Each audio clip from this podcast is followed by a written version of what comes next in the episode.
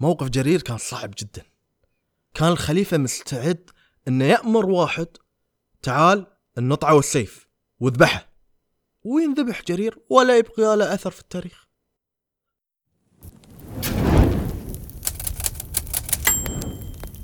حبل الشعر. السلام عليكم ورحمة الله وبركاته. معاكم عبد العزيز علاني وعبد العزيز الكواري من فريق ثقافة. خلونا نذكركم أول شيء صار في الحلقة اللي فاتت. قلنا لكم إن جرير كان المفروض إنه يواعد خصومه الفرزق والأخطل أمام الملك. وهذه بتكون أول مواجهة وجها لوجه بينهم هم الثلاثة. لكن شو اللي خلى جرير يوصل لهالمرحلة الحرجة؟ ليش عبد الملك بن مروان كان يبي يقتله؟ تابعونا في هالحلقة عشان تعرفون السبب. لكن اللي ما سمع الحلقة اللي طافت يسمعها علشان يشوف القصة كاملة. وقبل ما نبدأ هذا البرنامج برعاية مطبخ دانا.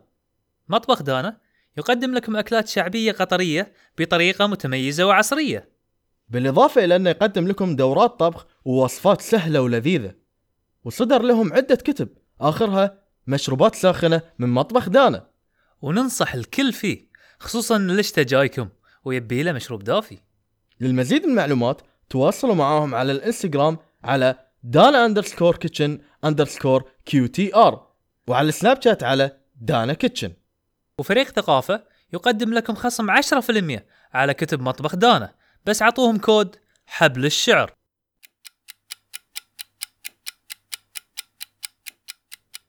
كان أول لقاء لجرير بعبد الملك بن مروان لما بعث الحجاج مثل ما تقول هدية لعبد الملك. الهدية كانت جرير في وفد يرأسه محمد بن الحجاج.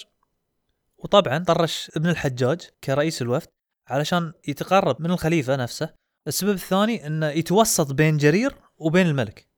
بالضبط. لأنه كان في عداوة مثل ما تقول بين عبد الملك بن مروان والمضريين لأن جرير كان من مضر وكان يعني أغلب المضريين في ذاك الوقت موالين لعبد الله بن الزبير اللي ثار على عبد الملك بن مروان. فكان شيء طبيعي أن عبد الملك ما يحبه يفترض أنه هو بيكون ضده. لأن عبد الله بن الزبير سوى له دولة بروحه. تقريبا. المهم وصل الوفد. وعبد الملك للحين مش راضي على جرير. فما خلاه ينشد.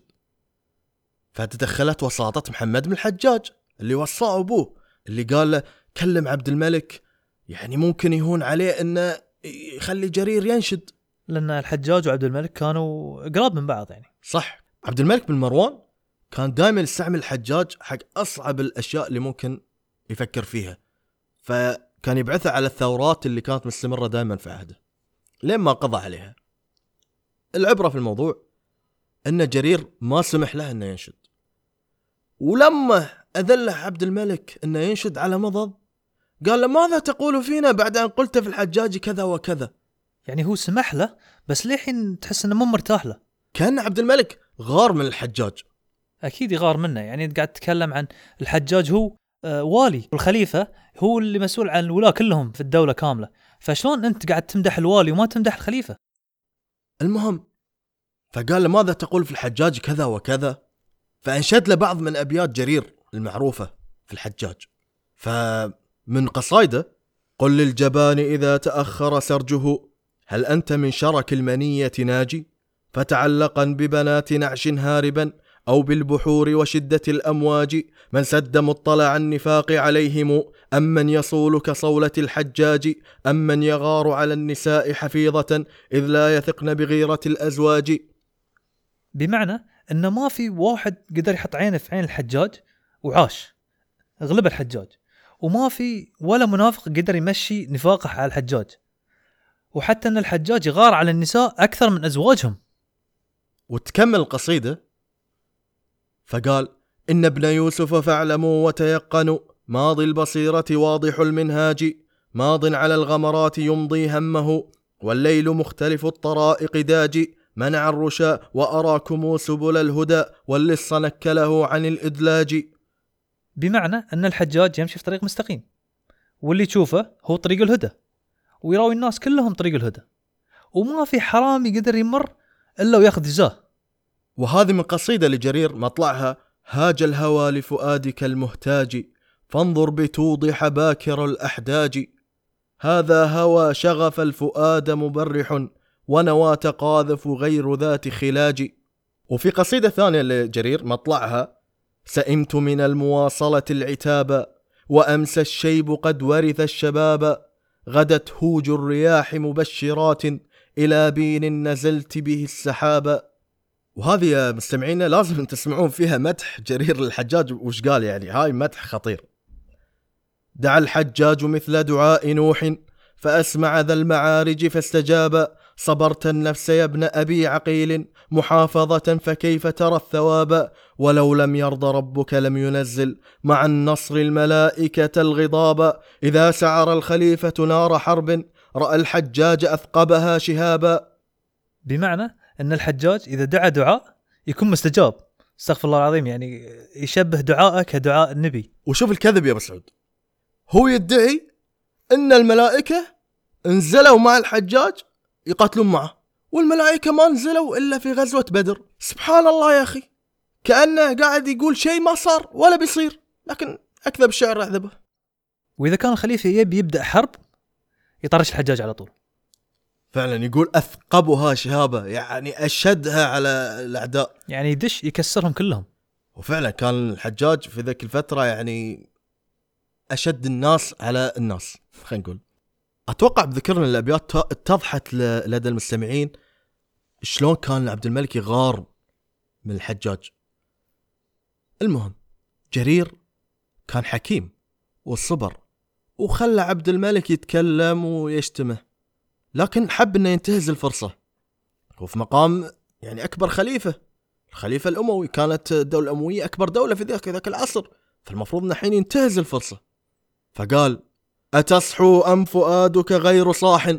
سمع عبد الملك أتصحو أم فؤادك غير صاح؟ قال يعني أنا مو بصاحي أنا؟ فقال بل أنت اللي فؤادك مو بصاحي يا ولد كذا وكذا وإحنا نعتذر إن إحنا ما نقدر نقول الكلام اللي قاله لأنه بذيء. وبعد حط في بالك إن عبد الملك سب جرير قال له يا ابن كذا وكذا في حضره من؟ في حضره الفرازدق والاخطر فكأنه يعني شمتوا فيه. إيه. موقف جرير كان صعب جدا. كان الخليفة مستعد إنه يأمر واحد تعال النطعة والسيف واذبحه. وينذبح جرير؟ ولا يبقى له أثر في التاريخ. لكن الخليفة هدى. جرير كان حكيم بعد. على الرغم إنه قال بيت ما ينقال في مقام ملك لأنه قال اتصحوا يعني ام فؤاد غير صاحن يعني. لكنه هدى والصبر واستحمل الشتايم كلها اللي جاته. وهي شتايم مش بسيطة يعني على فكرة. وكمل الأبيات. فأنشد جرير قصيدته المشهورة. أتصحو أم فؤادك غير صاح؟ عشية هم صحبك بالرواح؟ تقول العاذلات علاك شيب. أهذا الشيب يمنعني مراحي؟ حتى وصل إلى فإني قد رأيت علي حقا. زيارتي الخليفة وامتداحي. سأشكر إن رددت علي ريشي وأثبتت القوادم في جناحي. ألستم خير من ركب المطايا وأندى العالمين بطون راحي؟ لما سمع عبد الملك هذا البيت كان متكئ فجلس واعتدل شوي عدل ثيابه ونظر للمجلس حوله وقال بكل ثقة بلى كنا ولا زلنا بمثل هذا فليمدح الملوك. فصور عبد الملك كأنه أفخم من ركب المطايا والمطية كانت قبل عند العرب هي علامة الكرم والجود. فتخيل أن أفخم واحد يكرم الناس. وغير هاي وأندى العالمين بطون راحي من الندى اللي هو المطر. فكأنه يمطر بالناس على العطايا وكأنه هو اللي يجود بالناس بالكرم. غير هاي يقول بطون راحي بمعنى أنه ما ينفق ولا يجود على الناس بس بدراهم يشيلها بأطراف أصابعه لا هو يكرم الناس بأكياس محملة بالدنانير فكرمه غير كرم الناس العاديين. هو أكرمهم وأكرم الكرماء. هاي اللي كان يقصده جرير. وبهالطريقة قدر جرير يثبت نفسه قدام عبد الملك كشاعر عظيم. واستحق مكانته كشاعر البلاط مع الأخطل والفرزدق ومن قصص تهاجي جرير مع الأخطل أن الأخطل بعد ما شاف جرير قاعد يصعد نجمه وصار شعر على لسان أغلب الناس وصاروا يرددون شعره ويحبونه ويقدرون جرير كأنه صار فيه شيء من الحقد والبغض تجاه جرير أكثر مما كان عليه أصلا. فقرر أنه يكتب قصيدة ثانية يهجو فيها جرير. ففعل. فقال في القصيدة ما زال فينا رباط الخيل معلمة وفي كليب رباط الذل والعار النازلين بدار الذل إن نزلوا وتستبيح كليب حرمة الجار وفي هذه اللقطة اللي كان يمدح فيه نفسه ويمدح فيه قبيلته وفي نفس الوقت كان يهجو فيه قبيلة جرير ويقول إنهم أصل الذل والعار لدرجة إنهم حتى ما يحشمون جيرانهم. بس ما يعني هو ما وقف على هذه فقط الأخطل كمل وقال كلام جدا بذيء. وصل كلام من الفضاء إنه يعني اسمحوا لنا إحنا ما راح نقوله بس لقينا لكم بيت يعني شوي محترم آه، يصف فيه الاخطل نفسه ويصف فيه جرير عدوه. يقول فيه فاقعد جرير فقد لاقيت مطلعا صعبا ولاقاك بحر مفعم جاري. كنا يقول حق جرير يا جرير استريح. ترى أنا مستواي أعلى من مستواك. وشعري أنا وعلمي في الشعر. بحر أكثر من شعرك. على الرغم من بذاءة وفظاعة وقوة شعر الأخطل هالمرة على جرير إلا أن جرير بخبث ومكر ودهاء العرب ما سكت عنه. قرر أنه يرد عليه بحيلة ذكية. فبدأ ينشد في قصيدته اللي يقول فيها أمسيت إذ رحل الشباب حزينا ليت الليالي قبل ذاك فنينا. كمل قصيدته إلى أن وصل إلى الأبيات اللي هي عبارة عن مغزى هذه القصيدة. فقال في الأخطل إن الذي حرم المكارم تغلبا جعل النبوة والخلافة فينا. هل تملكون من المشاعر مشعرا أو تسمعون مع الأذان أذينا؟ مضر أبي وأبو الملوك فهل لكم؟ يا خزر تغلب من أب كأبينا. هذا ابن عمي في دمشق خليفة. لو شئت ساقكم إلي قطينا. فالابيات جرير يطنز على الأخطل ويقول له الخلافة فينا إحنا بني مضر اللي هو عبد الملك بن مروان. والنبي صلى الله عليه وسلم كان من قبيلة مضر والخلفاء في الدولة الأموية كلهم من بني مضر. فأنتوا إيش عندكم؟ وبعدها قام يطنز على دينه. يقول له إحنا عندنا الكعبة. وعندنا شعائر الحج. أنتوا حتى أذان ما عندكم. هو ما وقف على هاي بس هو كمل. فيقول له يا خزرة تغلب. وخزر تغلب معناته ضيق العينين وممكن تتفسر بتفسيرين.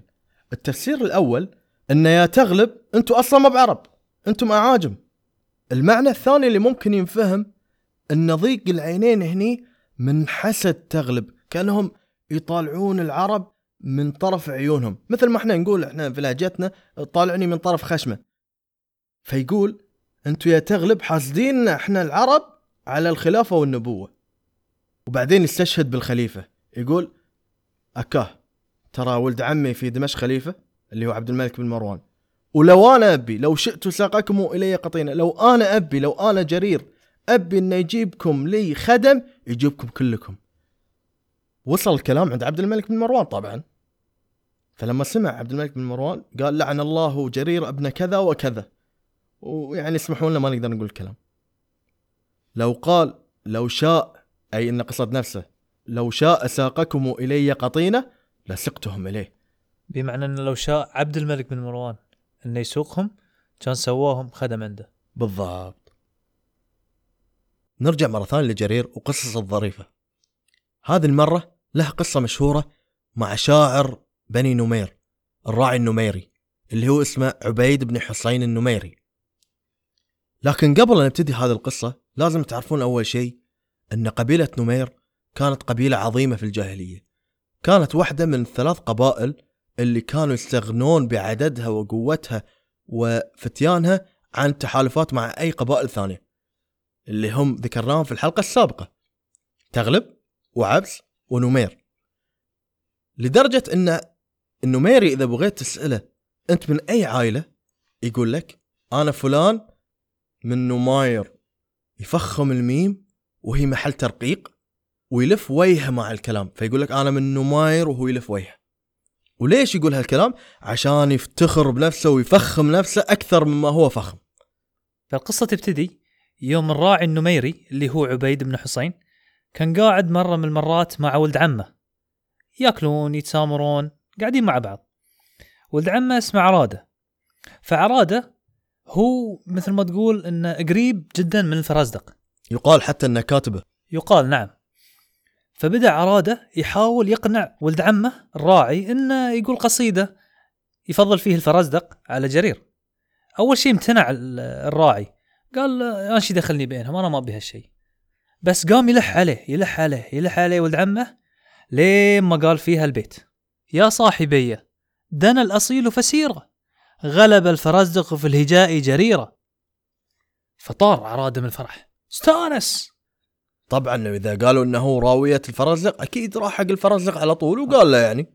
فوصل عند الفرزدق بالخبر بس الفرزدق ما قال شيء سكت. لكن البيت بدأ ينتشر بين الناس. لين ما وصل خبر عند جرير. وكان جرير قاعد في حلقة قبيلته. يعني أكيد ما رضى بالموضوع. لا لا لا. أصلا استغرب في البداية. ظن الشاعر النميري غلب الفرزدق عليه. وما من عوايد يعني الشعراء في ذاك الفترة إنه يدخلون بين جرير والفرزلق إلا الأخطر لأنه كان في مقامهم. كان كبير الأخطر فقدر ينافسهم. فراح جرير حق الراعي النميري واسأله قال له إيش اللي بيني وبينك؟ صار شيء؟ ليش تفضل الفرزدق علي؟ والله أنا أستغرب من جرير إنه أصلا سوى هذه الحركة لأنه في العادة بيقوم بيهجو وانتهى الموضوع. الظاهر إنه هو يعرف إن الشاعر النميري شاعر كبير فاحتراما له راح يستفسر منه في البداية قبل ما يرد عليه. فادرك الراعي غلطته وقال حق جرير خلاص بكرة بعتذر لك قدامك أنت وقومك وقدام الناس كلهم. فرجع جرير عند قومه على أساس إن الراعي النميري بيعتذر اليوم الثاني. ففي اليوم الثاني ما جاء له الراعي النميري واعتذر له. فطرش جرير واحد يروح حلقة بني نمير ويبحث عن الراعي بس ويذكره. فوصل الرسول ولقى الراعي وذكره. فقام الراعي علشان يروح حق جرير ويعتذر له. فامسكوه قومه وقالوا له والله لا تعتذر إلى كلب بني كليب. فوصل الخبر حق جرير. وجرير عصب وما قدر يتمالك نفسه. حتى إن الناس اللي كانوا حوله كانوا يكلمونه وما يرد عليهم. فقام وراح ينتظر الراعي النميري على الطريق. فوصل الراعي النميري عند جرير وكان الراعي راكب على بغلته. وقال له جرير بما معناه يعني يا أبا جندل أنا صار لي الحين في هالمكان في هالسوق سبع سنين. قبيلتي حاطيني عشان أسب اللي يسبهم وأرد على اللي غلط عليهم. وبيني وبين ولد عمي سنين انتهاجه. فلا تدش بيننا. وكان الراعي النميري عاقل فقال له صح أنا غلط وفي نفس الوقت يا جندل ولد الراعي وكان بعد على بغلته. فشاف أبوه واقف مع واحد وسأل اللي حوله من اللي واقف معاه فيوم درى إنه جرير راح مسرع عند أبوه وضرب بغلة أبوه وقال له لا أراك يا أبتاه واقفا على كلب من بني كليب. فبما إن جرير كان واقف جنب بغلة الراعي رفسته أو رمحته وطاح على الأرض. وطاح اللي على راسه. آخ أكيد يعور يعني. إي لو تخيل المنظر. إي والله ويعور القلب أكثر لأنه كأنه جرح مشاعره. صح. تحس إنه بدون احترام. أيوه. فابتعد الراعي مع ابنه فقام جرير ونظف طاقيته وقال لهم ولا تعلمن بعد حين. كأنه يتوعدهم إي شكله صدق حس فيها. وطبعا هو مجهز لهم مفاجأة في اليوم اللي بعده. أكيد. فرجع جرير بيته وقال حق كاتبه جهز لي العشاء والنبيذ. طبعا بس نقول لكم للتوضيح فقط أن النبيذ غير الخمر. النبيذ هو شراب حلال الخمر حرام. فيوم أمس الليل قال جرير والله لتكون قصيدتي فيهم دامغة فاضحة. كان مشتعل من الغضب. اي وسموا هذه القصيدة اللي اللي قالت اليوم اللي بعده الدامغة. فعقب العشاء أمر جرير كاتبه إنه يبدأ يكتب. وقام جرير يقول القصيدة والكاتب يكتب ويكتب ويكتب لين ما كمل أكثر من 80 بيت. وبعدها جرير وصل عند بيت قال أول شطر وسكت. وتم يفكر ويفكر ويفكر. وفي روايات حتى انه آه، كان يفكر وكان يستعين بالجن. طبعا هذه الروايات الله أعلم حقيقية الله أعلم ما يندرى إيه. ولكن يعني البيت اللي انقال بعده ممكن ممكن نشوف. فتم جرير يفكر ويتمتم فتره طويلة حتى انه كاتبه قام قام تيه النوده قام ينعس إيه. وينام ويطيح راسه شوي شوي والسراج الحين مولع. لين ما فجأة جرير نقز وقال أخزيته رب الكعبة اكتب اكتب! وكمل الشطر الثاني من البيت. بعدها استانس جرير شوي لكن للحين الجمرة في صدره ما طفت. فكمل كمل كمل القصيدة. جرير تقريبا وصل فوق ال 95 بيت في هذه القصيدة. كثر فيها من مدح نفسه وسباب في خصومه اللي هم الفرزق والراعي النميري. كما يعني سنورده بعد قليل إن شاء الله. في يوم أصبح الصباح قام جرير وهو مشتط بس للحين معصب. كشخ ركب حصانة وراح حق بني نمير وكانوا قاعدين في حلقة. فما نزل عندهم. تم على حصانه وصرخ. أبعثك نسوتك لتكسب المال في العراق؟ والله لترجعن إليهم بشأن يسوءهن ولا يسرهن. فانتبه للناس وتموا يتهامسون في بعضهم. إيش بيقول جرير؟ ما متعودين من جرير إلا الشر فتوقعوه. لكن الناس ما توقعت الأبيات اللي بيقولها جرير. جرير هدى. انصتوا الناس له الكل سكت وبدأ قصيدته. أقل اللوم عاذل والعتاب وقولي إن أصبت لقد أصاب. أجدك ما تذكر أهل نجد وحيا طالما انتظروا الإياب.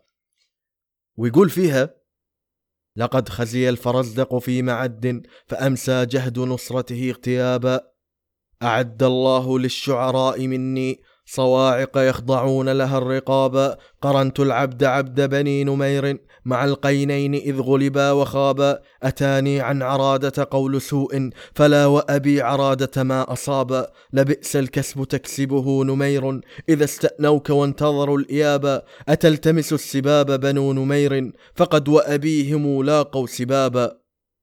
لين ما وصل إلى الأبيات اللي دمغتهم. إذا غضبت عليك بنو تميم حسبت الناس كلهم غضابا. فغض الطرف إنك من نمير فلا كعبا بلغت ولا كلابا. فيوم سمع الفرزدق هالبيت قال ذلة والله فلا يرد ولا يفلح بعدها أبدا.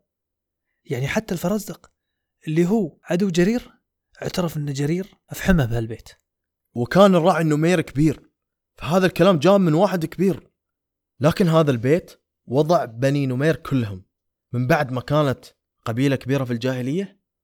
صار النميري إذا سألوه أنت من أي عيلة ما ينسب نفسه لبني نمير ينسب نفسه لجد أعلى. فيقول أنا ابن فلان أنا مش ابن نمير. المشكلة الأكبر أن هذا البيت صار يردده كل إنسان صغير كبير عالم جاهل سفيه حكيم. الكل صار يردد هالبيت. وهذه سبحان الله يعني من من مميزات شعر جرير إن الكل يقدر يردد شعره وسهل. وقوله فغض الطرف إنك من نمير فلا كعبا بلغت ولا كلابا غض الطرف لا تطالعني. لا أنت بلغت كعب اللي هم قبيلة أمه ولا كلاب اللي هم بني كليب قبيلة أبوه. فعلا سميت الدامغ وهي اسم على مسمى. فسكت الفرزدق لين ما انتهى جرير. وابتعد عن المكان. ما قال ولا شيء. أما الراعي وولده راحوا مسرعين عند قومهم. قالوا لهم يلا يلا يلا مالنا قاعد هني. قالوا لهم إيش فيك؟ عسى ماشر قالوا فضحنا جرير. خلاص ما نقدر نقعد هني. وهم يشيلون اغراضهم بعضهم قالوا حق الراعي هذا شؤمك وشؤم ابنك؟ يعني أنت وولدك فيكم نحس على القبيلة هذه. فرد عليهم الراعي قال لهم يا قوم لست أنا وابني شؤم عليكم إنما جرير شؤم على الناس أجمعين. صدق في هذه والله. دمرهم. إي والله.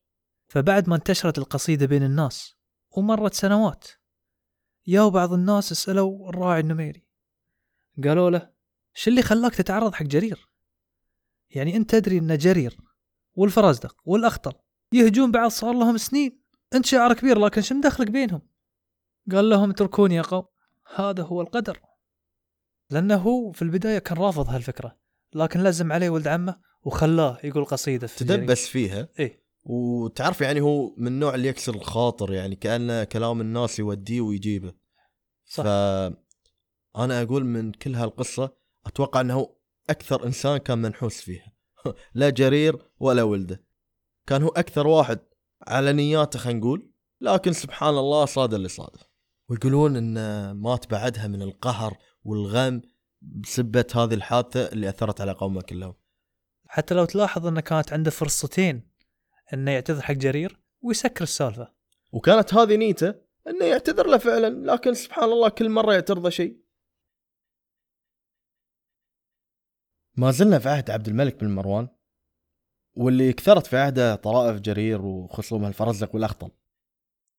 كان عادة الملوك قبل إنه يدخلون عليهم الاعراب لأنهم يجيبون لهم طرائف جديدة وقصص ونوادر بالإضافة لأن لغتهم صافية نقية فيحبون يسمعون لهم ويسمعون لكلامهم. ففي مرة من المرات دخل إعرابي من بني عذرة على عبد الملك بن مروان وكانوا قاعدين الفرزدق وجرير والأخطل. وبدأ الإعرابي يمدح الخليفة ويوم انتهى سأله الخليفة هل تعرف اهجى بيت؟ قيل في الإسلام فقال الأعرابي إي نعم قول جرير فغض الطرف إنك من نمير فلا كعبا بلغت ولا كلابا وهذه قصيدته اللي في بني نمير. فقال عبد الملك أحسنت. وهل تعرف أمدح بيت قيل في الإسلام؟ قال له نعم. قال له قول جرير وهني الأعرابي كان ذكي شوف البيت اللي اختاره. ألستم خير من ركب المطايا وأندى العالمين بطون راحي؟